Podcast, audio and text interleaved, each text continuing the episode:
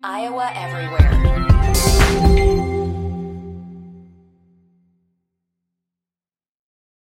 When you need mealtime inspiration, it's worth shopping Kroger, where you'll find over 30,000 mouthwatering choices that excite your inner foodie. And no matter what tasty choice you make, you'll enjoy our everyday low prices, plus extra ways to save, like digital coupons worth over $600 each week. You can also save up to $1 off per gallon at the pump with fuel points. More savings and more inspiring flavors make shopping Kroger worth it every time. Kroger, fresh for everyone. Fuel restrictions apply.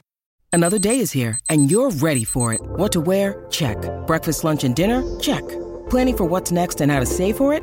That's where Bank of America can help. For your financial to-dos, Bank of America has experts ready to help get you closer to your goals. Get started at one of our local financial centers or 24-7 in our mobile banking app.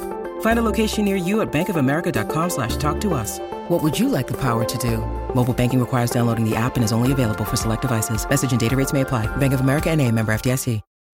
All right, boys, it's game day. Let's go. Let's go. Big game. Got a big game today. My package has arrived. Oh, sweet.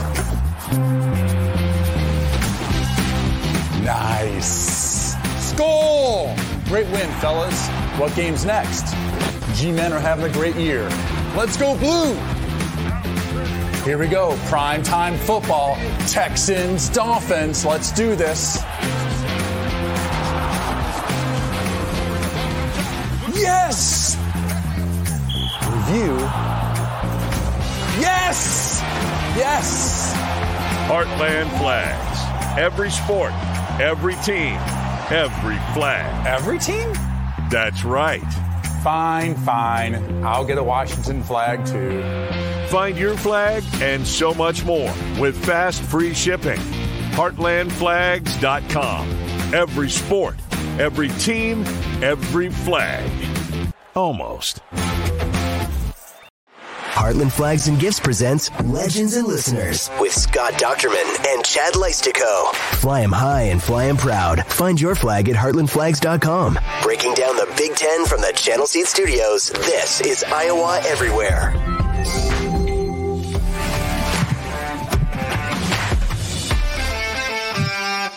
Hey, Hawkeye fans, Big Ten fans, and Iowa's everywhere.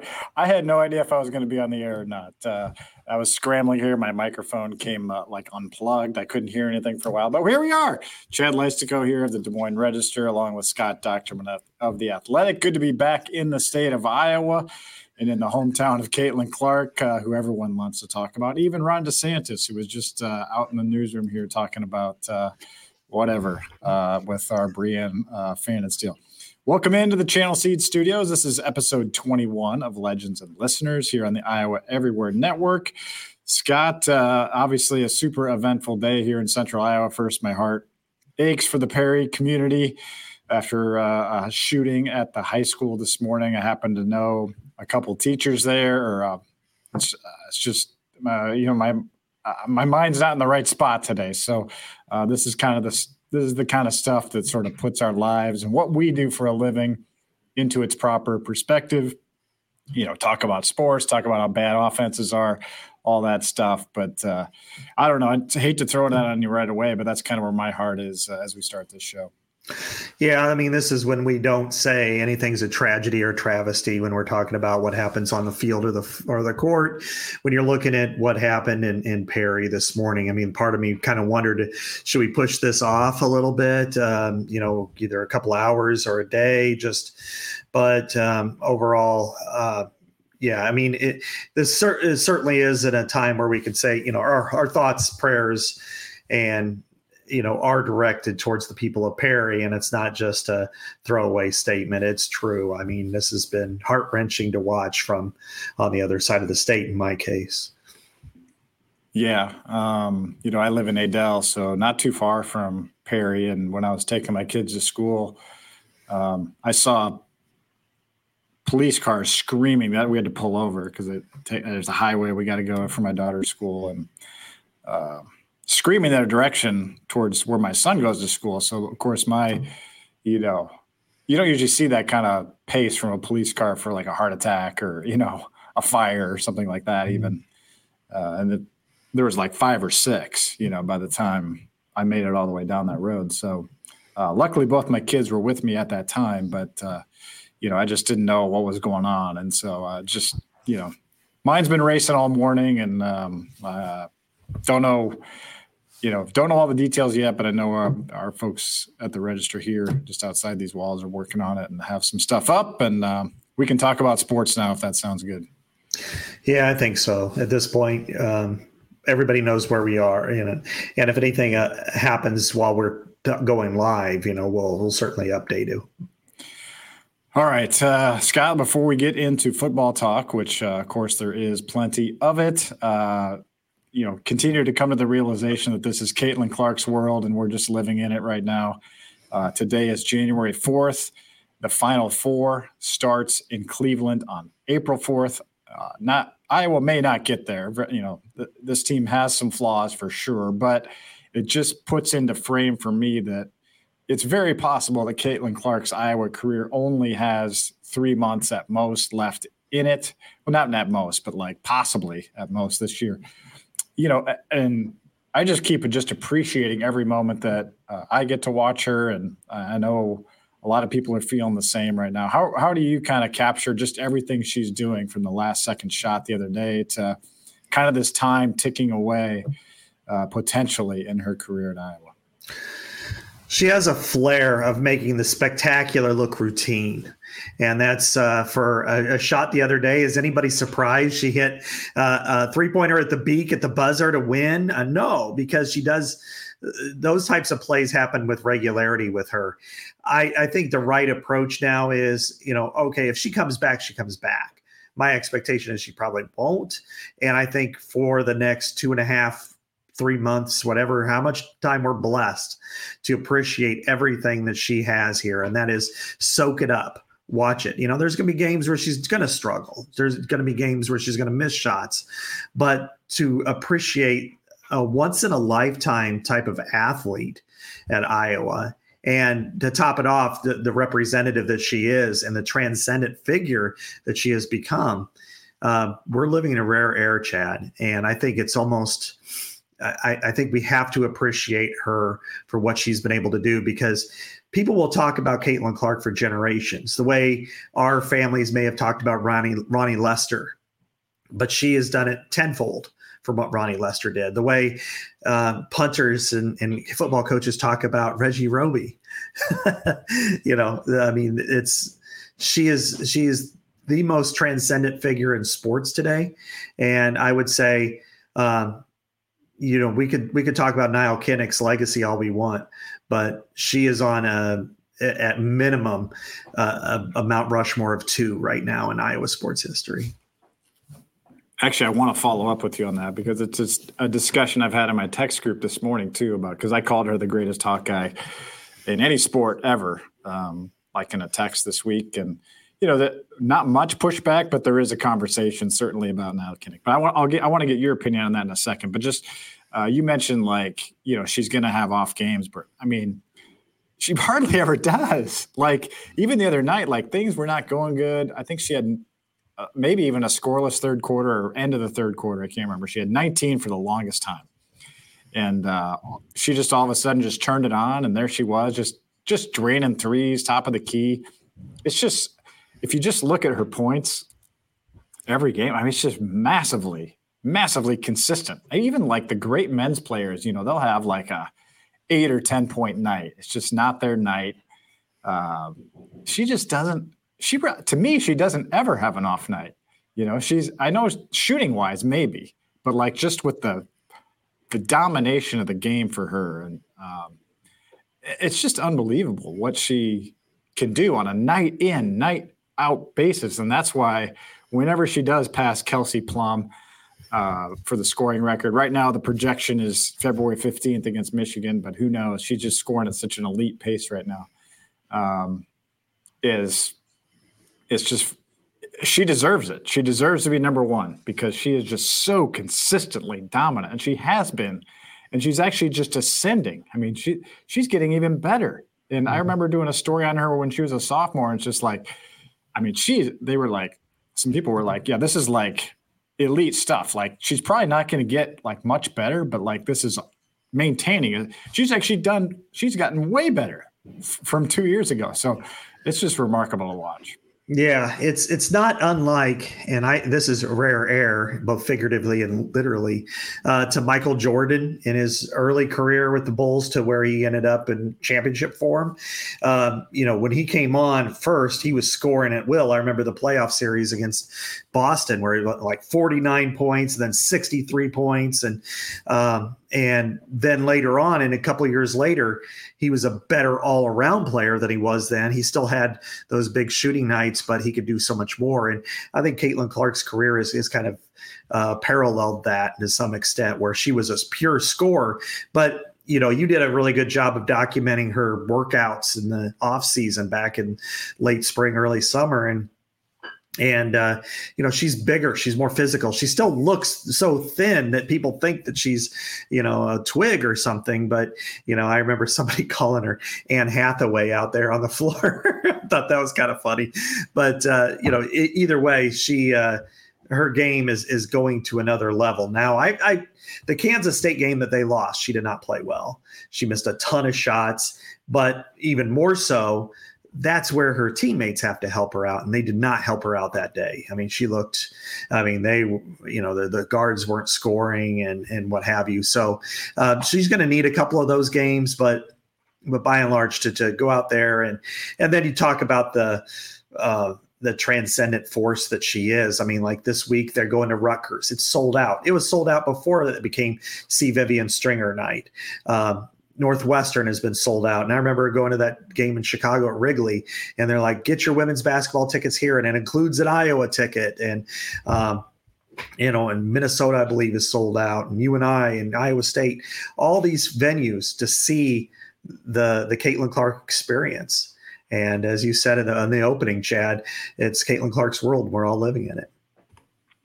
So, just to finalize this discussion here, um, you know that is Caitlin Clark the greatest Hawkeye of all time? I think for sure. But uh, I'm trying to like transport myself back to 1939 because we weren't here uh, to see Nile Kinnick. But you know something Phil Parker said actually about Cooper DeJean the other day. You know, I feel like gives me enough of a, a perspective to say that she is the she is the best because we didn't get to see him.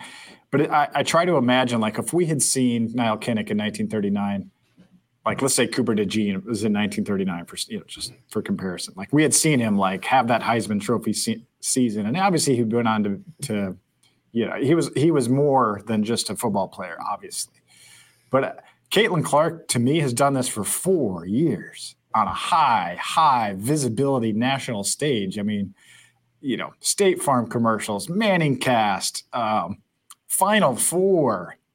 You know, it's not like the 1939 Hawkeyes won the national championship, and I, I know Iowa didn't either. But like, just at every measure you look at, to me, Clark is number one. And I don't, I, I personally don't think it's.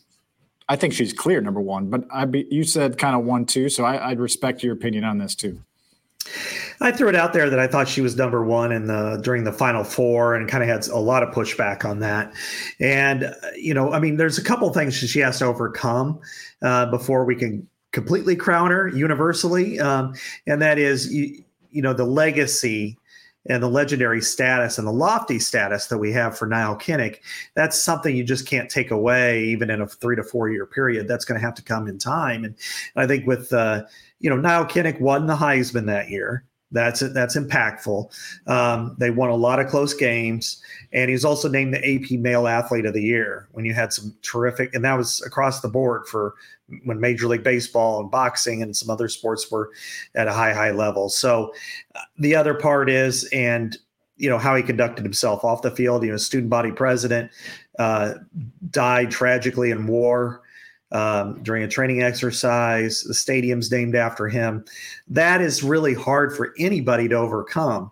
However, it, I think athletically, your your theory holds water. She is the greatest athlete to compete in Iowa. I and I, I mean I think we want to talk about we're blessed. The fans should feel blessed that when you're talking about the biggest four sports at Iowa, removing football from the equation, we've seen maybe the three best players at their sports over the last handful of years. Spencer Lee is a wrestler. I think he was probably the best wrestler. Um, I think we look at Luka Garza. Statistically, it's proven to be the case. Um, although Keegan Murray may be the most athletic of the bunch, you know and Caitlin Clark. And you throw Megan Gustafson in there as well because she was tremendous. But, you know, I think Gustafson and Garza and Lee are on about Rushmore. And Caitlin is the face over, you know, it's not even the George Washington. He, she's the sun overlooking the Mount Rushmore. Uh, it's just a remarkable uh, career. And how she conducts herself off the floor, Chad, and the and uh, how she has brought that sport to the front forefront, um, ratings wise, attendance on the road. Um, you know, thirteen out of the fourteen Big Ten schools acknowledge her as a as a Caitlin Clark effect. You know, there's one school in the Big Ten that doesn't, and then over overall, I think this is just a really a um, you know the ultimate Iowan. Um, she's a, she's an Iowa girl, and she's never let that perish. You know, it's always about that. So, you know, I maybe at the end of the year I'll I'll get there and, and agree with you on it, and I'm very very close to doing so now. Really, really good perspective there. Thank you, Scott. Uh, I have not been blocked by Dawn Staley yet. Have you? I didn't tweet Dawn Staley. I was asleep. I didn't either. so yeah, I can still see your tweets, but uh, who knows? Maybe I'll be blocked by the end of the show. Anyway, uh, thanks as always to our sponsor, Heartland Flags and Gifts, which offers free shipping anywhere in the U.S. It always has fresh products every nearly every sport, every team, every flag. And that inc- I, I didn't even realize this. That includes some high schools in our area too. So you can get a Dowling flag if you're a huge Caitlin Clark and Dowling fan. Go get a Dowling flag at Heartland Flags and Gifts. You can get Waukee Northwest. You can get Van Meter, Gilbert. Uh, they have it all. Visit our good friends online, heartlandflags.com or in store uh, Southwest 3719 Southwest 9th Street in Des Moines. All right, Scott, let's uh, let's do the football stuff here. Are you ready? Yeah, let's go. All right. Uh, it, it was funny. Um, I actually did rewatch the Citrus Bowl. I, I can't believe I did it, but I did, and uh, I almost have. I, I'm almost more fired up now about like just I just can't believe how bad the offense was this year. But let's just uh, we're going to talk mostly today about looking forward, Scott. But just let's let's give each other like one, I guess I don't know, like cathartic, whatever to to put to rest the Citrus Bowl. What uh, what stood out to you rewatching that thirty five nothing lost to Tennessee? I hate to go here, Chad, because I really you, you, we we try I think really hard to, to acknowledge that they're college athletes and not professional athletes, but the quarterback play the last two games was is uh, from that position up through the fourth quarter was as abysmal as I've ever seen in my life. And and as much as we can blame Deacon Hill for it, you got to blame the coaches. They put him in that position. They kept him in that position, even when the whole world saw that it wasn't working. They kept him there. I mean, this was, I don't know if it was a winnable game or not. I mean, I think with a competent offense, I think they're competitive. Uh, but when you're talking about the last two games, and in particular, let's just go with this one. Uh, you had an interception in the end zone into double coverage when the opportunity was there to run, and you had all day in the pocket. You're inside the five. You cannot blow those opportunities. Then you talk. Then there's the strip sack, and I was sitting next to Tom Kakert, and he goes, "This feels like a Deacon strip sack." And lo and behold, the very next play, he got strip sacked, and then he come backs it up with a pick six. Um, you know how how do you put yourself in a position to compete when you would be Iowa would have been better off the last two games going out and taking three knees and punting rather than putting their offense out there. That is that's a it's a disgrace to the sport and to their players. I'm sorry. I don't want to. I don't really want to bag on it too much because if this was the Chicago Bears, I'd be going all in depth. But you know, they were shut out in two consecutive games against their you know two of their three best opponents, and you know, forget having you know a, a puncher's chance. They had nothing, and and I think this was on the coaches more than the players because everybody saw it and they still continued to say one the offensive coordinator said he's played good football and we're sticking with him for four quarters and it was obvious that he didn't deserve it. So my my good analysis there, Scott. I I was gonna I was gonna go into just like rolling my eyes at like just how they went went about everything. Started in 13 personnel, all that stuff. But let's just I'm going. What I wrote after the game was like maybe I said maybe Iowa should have done what Tennessee did. Start bowl prep with the true freshman quarterback at number one. You saw it was not working with Deacon Hill and just given Marco Lainez three weeks, whatever, three and a mm-hmm. half weeks to get ready for this game. Maybe they obviously didn't do that. We know they didn't do that. They didn't really think about doing that. Um, I kind of wish I would have said they been even stronger. My column as I look back on it now, but said maybe they should have done that in hindsight. Um, that's what I don't get. This whole time you've had, and I'm not saying Marco. I know Marco has was not the greatest passer in practice, and I'm sure that held him back in terms of what he what the coaches thought he could do with upside um, at the quarterback position. But I just can't help but thinking, just seeing the glimpses of mobility that we saw from him, could an innovative offensive coordinator have taken that during the bye week, perhaps, uh, especially after Minnesota, which was a disaster at the quarterback position, and turn that into a different type of offense and folded in Cooper DeJean, which we did see a little bit of. So give give Iowa a tiny tiny bit of credit there. You can't tell me, Scott, that Iowa, or even just the package of plays in the Citrus Bowl, which I asked Brian Ferentz about, like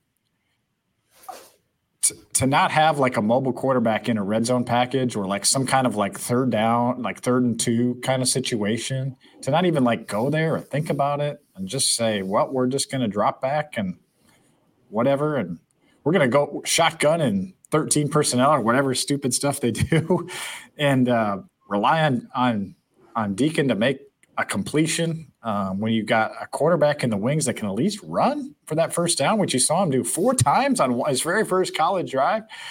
Uh, anyway, I have I that just gives me nail in the coffin, final confirmation that they did not have the right person in the quarterback's coach and offensive coordinator room the last few years, and uh, I'm looking forward to the change, whoever it is.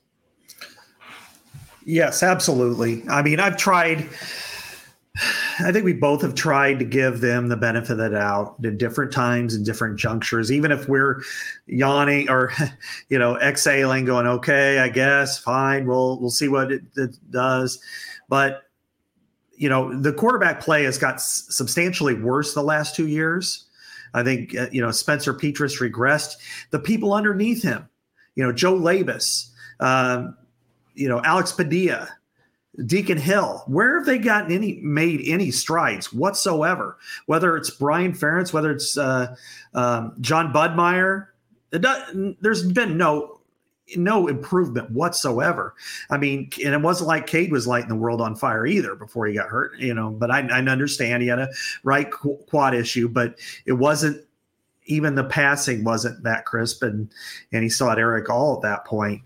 I, I think right now you in order to go forward as a program you have to have this move and and i wasn't a real big fan of the drive for 325 because i think it made iowa a punchline and it's and it did until brian was dismissed but this had to happen and, and chad there are kirk has a million positives and qualities as a head coach and as a person and he's a hall of fame coach in my eyes he's done so many great things but his loyalty, which is a strength, is also a weakness. And then you throw the, the family element into it.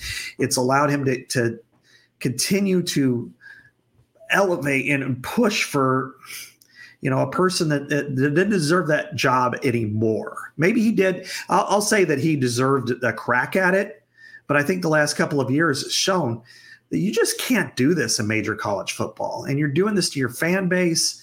And when we're seeing these uh, you know these games i mean they what they had only one game did they have more than one touchdown in since purdue? The last what eight games? And that was rutgers had two i mean you know this is this is a disaster, and so it needed to end.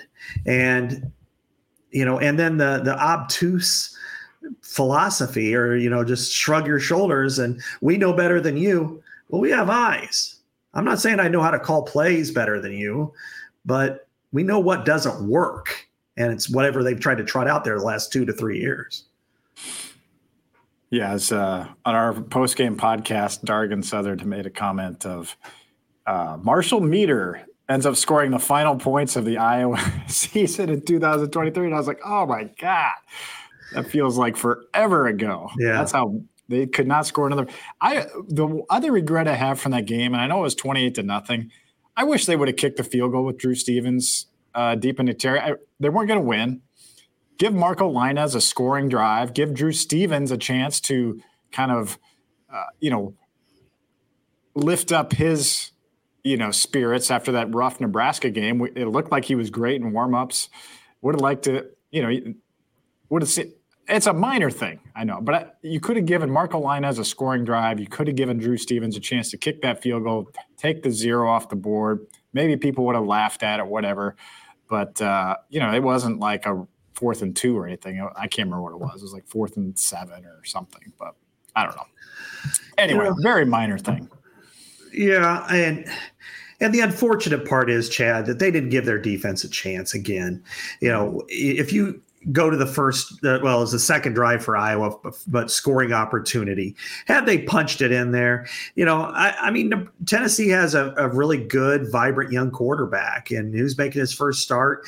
And had he still scored those two touchdowns that they did in the first half, okay, you go to halftime down 14 to 7. But then you start to look at the second half and the way it materialized for Iowa. Again, a pick six, a, a fumble on your own two yard line. You just gave them 14 points. You know, what did your defense do to deserve it? I mean, Joe Evans sets the school record for most sacks in a, in a uh, bowl game with four. And it's it's barely a footnote. Um, Jay Higgins ties the school record for most tackles in a season that's been around for 51 years and it's it's kind of a footnote. And you know, I mean, even Nick Jackson finished with more than hundred tackles and all this stuff, and yet it comes down to the way the offense performed, and and of course, Tory Taylor's um, unreal season had a you know a a tremendous ending for him. But I think he would take get rid of that record if they would have had a better offense. Because even going into the season, he was like, "I'm hoping to punt a little bit less." But you know, so uh, you know, unfortunately for him, he punted a lot more. So I, I think right now it you feel bad for the defense, the defensive coaches that had to deal with this because they had a, a, defense that was capable of competing at the highest level. I'm not saying that they're better this year than they were last year, but I'm saying that they are. You march that defense out with a competent offense, and they go toe to toe with Michigan in the Big Ten championship game. You know it, but instead, you know you have uh, two strip sacks, you know, and then a, a long punt return, and it's it's sayonara. Well, happy new year to everybody out there, and cheers to 2024 from our friends at Steeple Ridge Bourbon. Steeple Ridge delivers a high quality, delicious drinking bourbon. If you don't find Steeple Ridge at your favorite grocer or retailer, ask for it by name. Steeple Ridge is distilled, aged, and bottled in Iowa by Lonely Oak Distillery.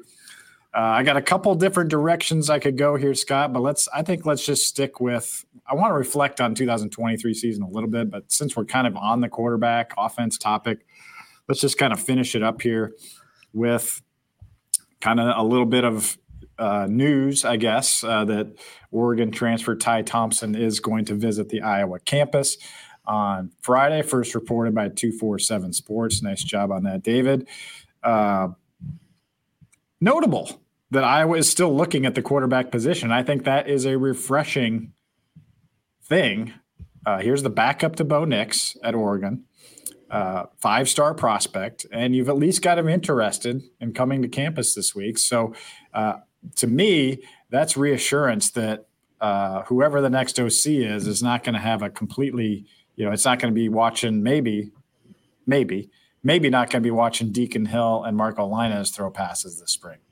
Totally, exclusively. I mean, exclusively, yeah. Um, Oh, I think it's great. I think it's something that we've talked about before. That when you look at this, uh, you know, offense, when if Cade McNamara is truly going to be your automatic number one starter for next year, he's not going to be there in the spring. Be able to do that. He might be able to do certain drills, but his knee, he's still recovering from an ACL. So are you do you want to really look at Deacon Hill and and you know Marco? I would give him every opportunity to to improve, and maybe they did, and maybe he you know again it wasn't he, he was certainly qualified from a running standpoint. Passing was a little bit different element the other day, but uh, you know if but what if Cade is you know too far gone? What if he ends up he's had an ACL? I mean, it was in September. What if it doesn't respond? Until September. Is he going to be able to just walk in and be a great passer? I mean, he wasn't lighting the world on fire to begin with.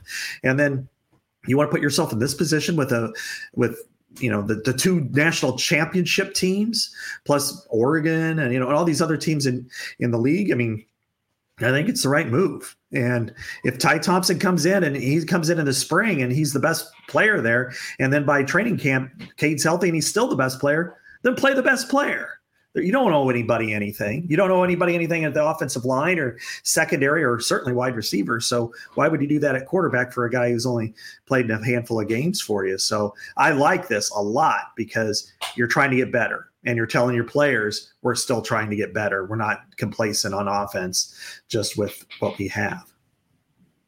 Definitely. And I, I, I realize maybe stuff trickles out at a different rate, but we haven't seen really any major Hawkeyes enter the portal, which closed right uh, on the second. So um, Liam Reardon, the long snapper, is in there. That was the the big news this morning, right? A backup long yeah. snapper is in there. But I don't know. Yeah, I think that's it. like you said. I, my point being, you're sending a, a message to your offense too, like, hey, we we're raising the bar here. Not saying Ty Thompson's going to be coming here, but it's encouraging that he's here and they got him on campus and. Um, they're pursuing that because I agree. I mean, you, you, look at, I mean, no offense, but Cade McNamara's stats, and I realize it was in a beleaguered offense, but his stats, I mean, let's read them off 46 for 90, four touchdowns, three interceptions, 51% completion percentage, 101 yards per game. I realize the, the Michigan State game truncates that a little bit, but mm.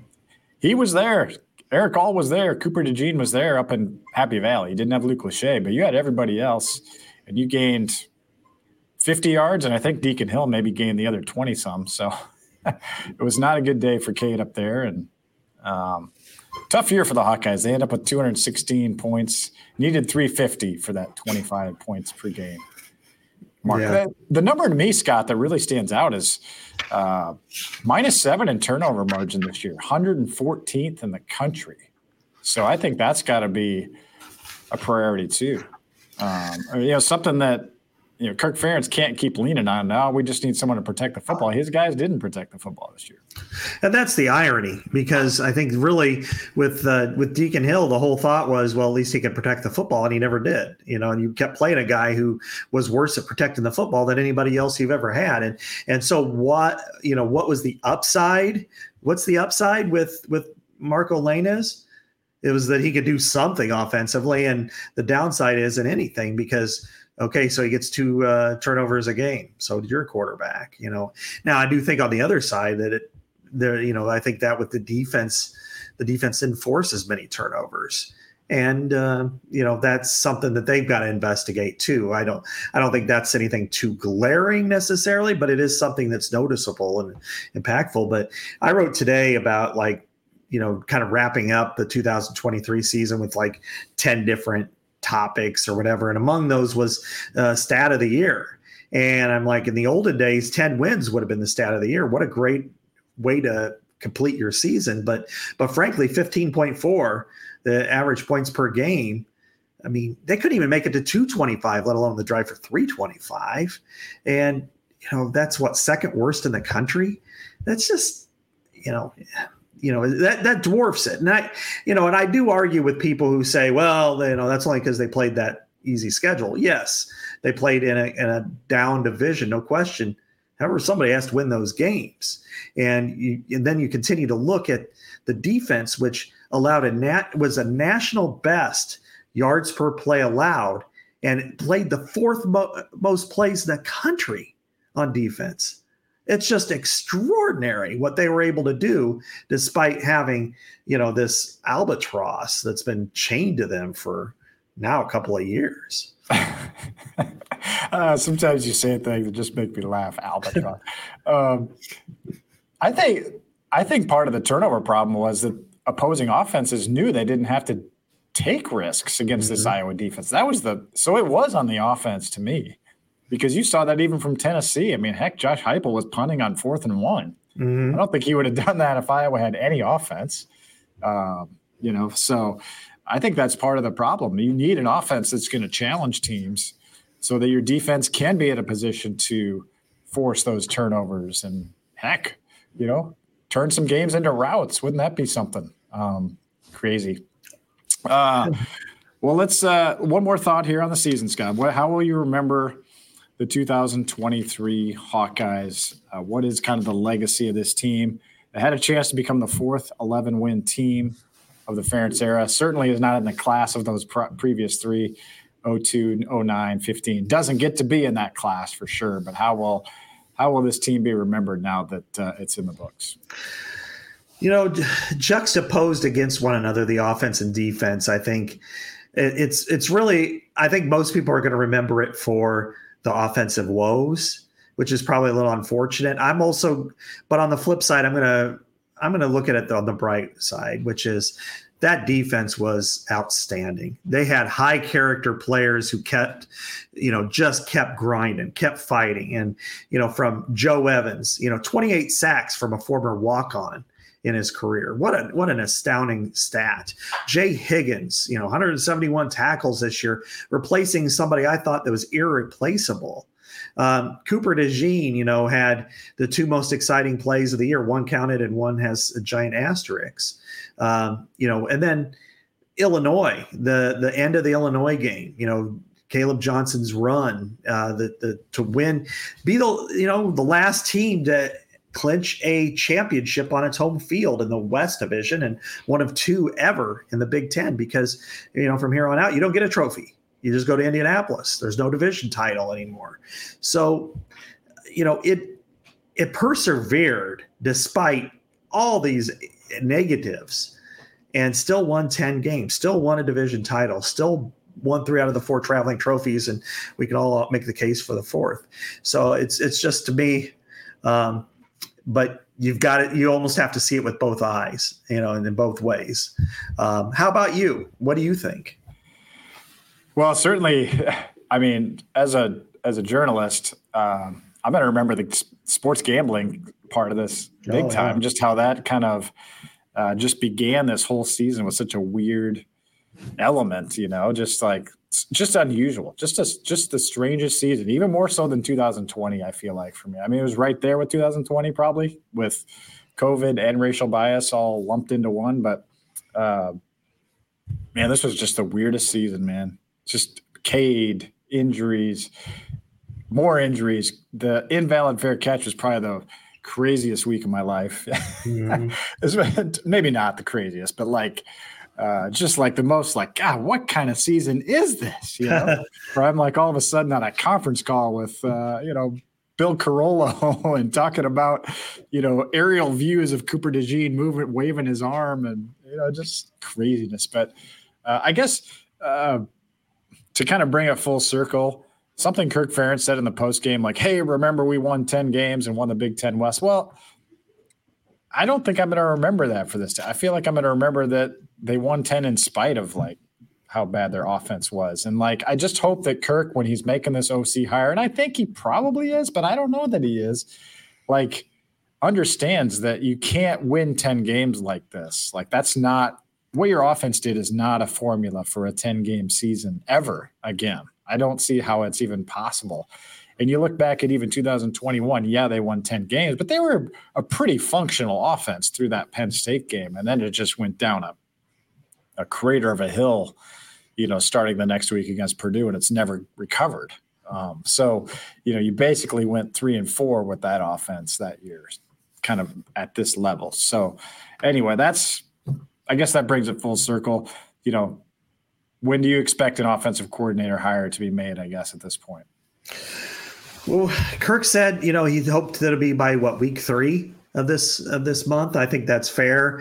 I don't know if he's I you know considering or looking at any NFL current OCs or assistants or whatever because that season ends on Sunday. Uh, you know, who knows? Uh, there, there could be somebody out there that he's looking at, or even in the national title game. You know, I mean, maybe uh, maybe Ryan Grubb wants to come home, you know, something like that. But I, so I, I would expect it to kind of get to, you know, a really complete era. You know, probably next week is when things will start to really heat up, and then we could have a. I wouldn't be surprised if in another week from now we get a, a hire and maybe a press conference the following week about it, and um, and it's it, this is really going to kind of the last couple of holes of the Kirk Ferentz coaching career here. You know, you're on hole 17 and 18, and you know it can be five more years for all we know. But it really is impactful because we were both, you know, either in college or uh, working at newspapers or, institutions in the state at the end of the Hayden Fry era, and outside of you know 96 was kind of a better than expected season. 97 was very disappointing. Um, but really for that run ever ever since the 10 and 1 season in, in 91 it was not a really a good reign for the last several years there and you know with the expanded big 10 better teams coming in and you know it's got the potential to get to that level where you're fighting for bowl eligibility and that's just not the way you want to finish up i think uh, he's been able to to kind of pull himself together so many times you got to admire that but he's got to have one more in him. And he's going to have to make sure that the offensive coordinator has some autonomy. And uh, that that's why you know he keeps telling us, you know, hey, they needs to work well with other people and be a good teammate and all that type of thing. But once you bring him in here, don't micromanage him. Let him do his job because it's, it's obvious that the, the family element didn't do that job. Yeah, I'm glad you said that. I I feel like the one thing I hope that Kirk Ferentz does, just for everybody who listens to this show, uh, you know, they want Iowa to be good on offense. I just hope that he is willing to take a little bit of a step out on the ledge and not try to be too safe with either higher end approach or both.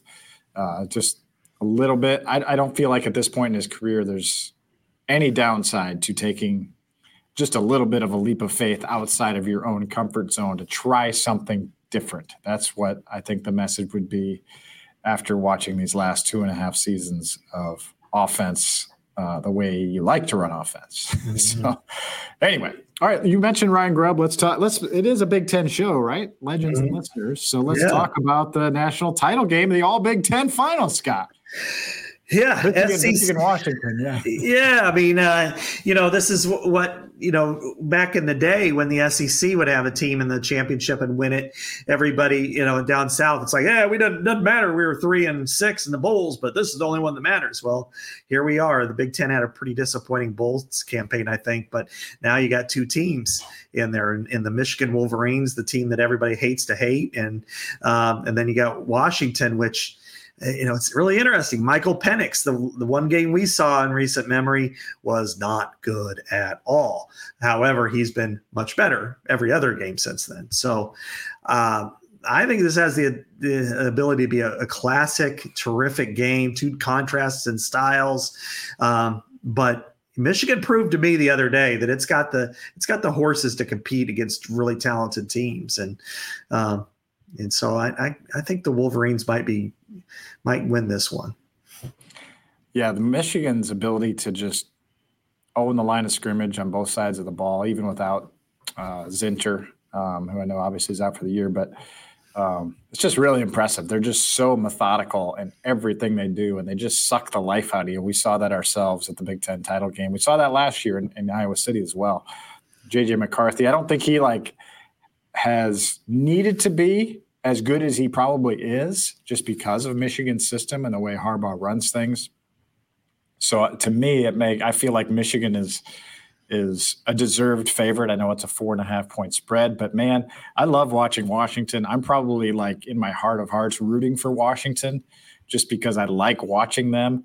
both of their coordinators have Iowa ties in mm-hmm. uh, uh, Ryan Grubb and Billy Ennis Inge, uh, yeah. William William Inge now. Yeah, yeah. I'll, I'll, always know him as Billy Ennis Inge. Uh, yeah. Um, and uh, eh, you know, I I just think uh, I like my you know I like rooting for Michael, Michael Penix. He's a he's a little bit of an underdog story. Um, I like their coach Caleb DeBoer. Mm-hmm. Um, and man, their receivers are so good. I hope Roman I hope Odunze is a bear next year. I hope I hope the Bears take him at like number eight overall, something like that. And, uh, you know, take him along with whoever else uh, up high. Marvin Marvin Harrison. Yeah, take them both. Yeah, take them both. And DJ Moore. Oh, okay. yeah, yeah. Now we're rolling. I just love watching Washington, but Michigan's defense, I think, is going to give them a lot of problems because they've got the ability to pressure up front, and we saw how hard it was for Iowa to throw the ball. Not that that says anything, but it's hard to throw against this Michigan team. So it's a really, it's kind of that contrast of styles we thought we were getting, I guess, in the uh, Citrus Bowl, maybe a little bit. Yeah, I mean, you know, it's hard for Iowa to throw seven on seven most of the time, but you know, I do think. Uh, you know the, the, ties are really interesting. Uh, Caleb Kalen DeBoer played at Sioux Falls. Uh, his two of his uh, teammates were are two of my very best friends I graduated high school with. One was my uh, college roommate. Another one lives in Minneapolis, and we were both quarterbacks on the same high school team. So he was Kalen's backup there. So uh, it's uh, you know there's there's some ties there. And Ryan Grubb was a teammate of Buena Vista with another one of my high school teammates and friends. So um, there's a lot of ties to this state and to this region for them. So I could and you know, I, am interested in kind of the Big Ten thought process around here. Usually, a Big Ten team, even Ohio State, if when they've made it, most Big Ten fans put down their angst and said, "Okay, I'll root for the league." Um, that doesn't seem to be the case as much here with Michigan. And you know, it's not the case in Columbus as, as always, or East Lansing, or Happy Valley, or Iowa City. I would say is probably the same way. I mean, the cheating scandal is really um, you know, intensified the disdain for Harbaugh, for Michigan, and uh, and the fact that Washington's coming into the league. Um, I think it kind of softens that up. That it's like, well, you know, they're going to be a Big Ten team too. So, and then you know, we can all you know shed some crocodile tears for the SEC that they would have had two in there, and they, uh, you know, hot damn, they're not there. So, uh, you know, so we got to hear about that, right? Yeah, exactly. I think I think if you're a Hawkeye fan or a, a, fan that usually roots for the Big Ten, and I know most people that I know are, uh, you know, NCAA tournament comes along, they'll they'll root for that Big Ten all the way. But now you can root for the you can root against Michigan and you can root for the Big Ten in a way at the same time. And plus, Washington is just such a likable team. I mean, there's really they're just fun to watch. They're fun to watch, and they. The crazy thing is, they've won. They're like Iowa in a lot of ways. They've won nine straight games by what is it, 10 points or less? I think mm-hmm. nine point. So they're kind of a high wire act, you know, they don't like blow teams out necessarily. And uh, so they make it interesting. They got those character guys. So they're kind of like a, you know, Iowa with a much better offense with Iowans kind of running the show. So uh, I, I, think I'm going to pick Michigan, but I'm rooting for a classic, like you said. Yeah, and you know, I, I think I, I, was surprised. I thought Michigan would end up losing for some reason against Alabama you know and so when they got down a couple of times i thought all right this is this is when the sec speed and talent kind of come to come to wipe away the big ten. And instead um, you know they fought and they fought hard. And blake corum was as good as any player on the field. And and i thought that was impressive. And and jj mccarthy competed. And and then their defense the line of scrimmage was able to really own it. So you know it, it's interesting that it bookends the the 10 year 14 playoff era with ohio state winning it against alabama in the semifinals and then michigan uh, beating alabama in the semifinals. And not a whole lot of success in the middle but uh, i do think this was uh, you know if it's if it's michigan then it's a true Big Ten victory. If it's uh, Washington, then well, that's what we got to look forward to next year. The interesting thing is Michigan's schedule. They play Texas next year. They play Washington, Oregon, Ohio State, of course, Michigan State, USC. So Michigan's got quite the the schedule, and then you throw on, you know, will Harbaugh be there? You know, I I don't know. I I, I don't think he will be, but that's just me. Yeah, I kind of think this is it for him one way or another. But uh, yeah, great, great conversation. Had fun with you in Orlando, Scott, and had yeah. fun with you talking today. And uh, maybe we'll have an OC in place next time we talk uh, on Iowa everywhere here. That would be great. You know, I mean, anytime we can, you know, shave off these big topics. I mean, you know, Iowa did return, you know, as returning several players. Um, mm-hmm. You know, yesterday was Jermari Harris, and last week Luke Lachey and Jay Higgins, and maybe we'll get one, you know, one or two more this week, and then by next week we can finish that off, and maybe the OC, and maybe we can look at our calendars and say, you know what, maybe we could take a day or two off. That would be that would be something nice, and put away the phone and the computer and move ahead, but we know that that's usually not the case. All right. Thank you all for listening. For Scott Dochterman, this is Chad Leistikow, uh, sending everything we got to folks in Perry, Iowa right now. And um, take care. We will talk to you next Thursday here on Legends and Listeners from the Channel Seed Studios. Talk to you soon. Iowa Everywhere.